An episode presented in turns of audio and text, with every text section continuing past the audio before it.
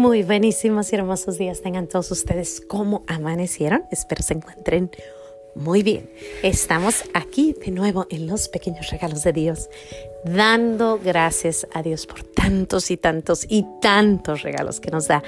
Hoy el regalo que les traigo es una historia que yo acabo de escuchar que me encantó y que se las quiero compartir porque creo que es esas historias que dices, Señor, qué linda es tu misericordia.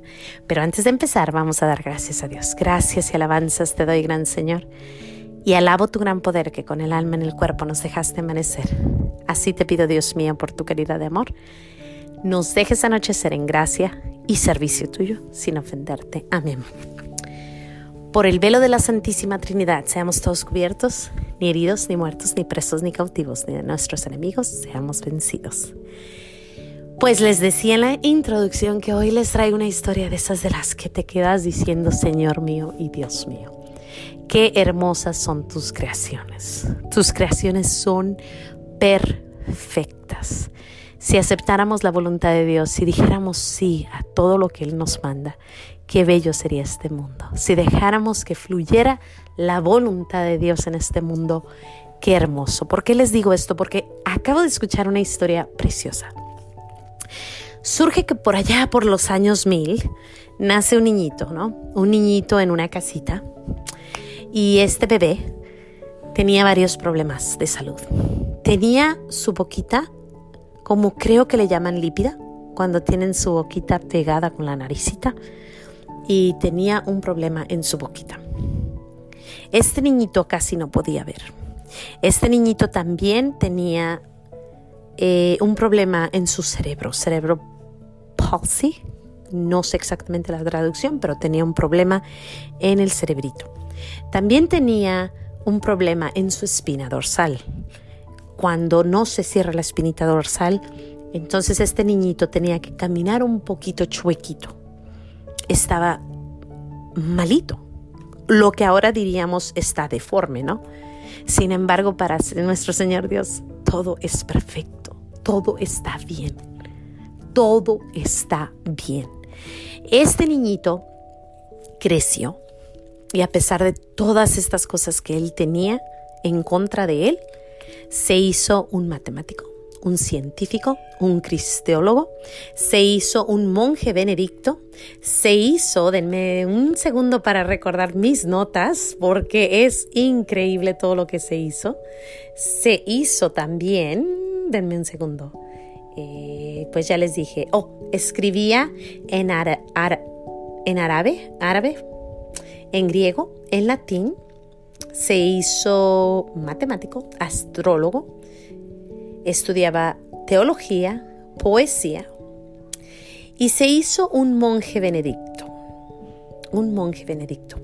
Y tú conoces a este monje benedicto porque te estoy hablando de nada más y nada menos del mismo que escribió la gran, gran historia o la canción o el poema o la, la oración de Salve Regina. Dios te salve, Reina y Madre de misericordia, vida, dulzura y esperanza nuestra. Dios te salve, a ti llamamos los desterrados hijos de Eva. A ti suspiramos gimiendo y llorando en este valle de lágrimas. Ea pues, Señora abogada nuestra, vuelve a nosotros esos tus ojos misericordiosos. Y después de este destierro, muéstranos a Jesús, fruto bendito de tu vientre, oh clemente, oh piadosa, oh dulce siempre Virgen María, ruega por nosotros, Santa Madre de Dios, para que seamos dignos de alcanzar las promesas de nuestro Señor Jesucristo.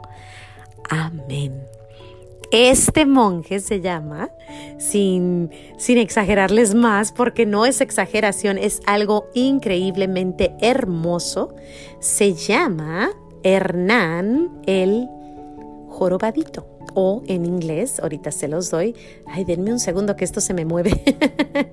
Herman, Germán el The Cripple. Hernán, Herman the Cripple. Y pues este es el autor de la Salve Regina. Salve Regina, Mater Misericordia, vida Esa misma. ¿Cómo ven? ¿Cómo ven que para nuestro Señor todo es hermoso? todo, todo. Qué esperanza nos da esta gran criatura.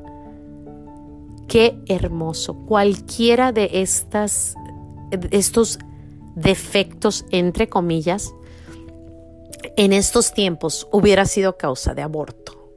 Hubiera sido no, no, no, vamos abortando a este niño porque tiene, es, eh, tiene ese problema en su espina dorsal, porque, porque su cerebro no está bien desarrollado, porque su naricita no está bien desarrollada y su boquita, porque sus ojitos no alcanzan a ver. Cualquiera de esas hubiera sido una razón total para abortar en estos tiempos. Sin embargo, en aquellos tiempos su mamá dijo sí, y vean la belleza que nos dejó. Imagínense que dejáramos a todos los niños nacer. Me recuerda una historia ah, de Padre Pío que dice que una vez vino una señora a confesarse. Cuando vino y se confesó, el padre le dijo, no, no te doy la absolución, tienes otro pecado que no me has contado. Entonces ella se regresa y va y busca cuál es el pecado, empieza a pensar cuál, cuál, cuál, y no. Nada, no se acordaba. Regresa y le dice, Padre, no me acuerdo de otro pecado. Pues regrésate y ve y busca otro pecado que te falta. Entonces ella se va y empieza a pensar, ¿cuál es mi otro pecado? De repente viene otra vez a la confesión y el Padre Pío le dice, cierra tus ojos. ¿Y qué es lo que ves? Le dice, veo al Santo Padre, a un Santo Padre.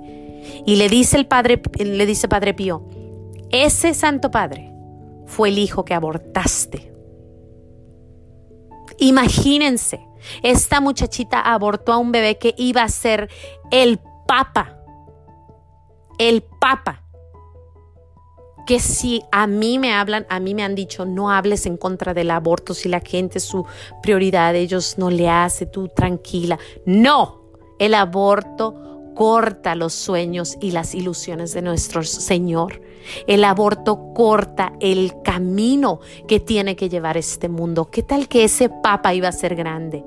El aborto corta historias tan hermosas como la de Herman, el, el, el jorobadito.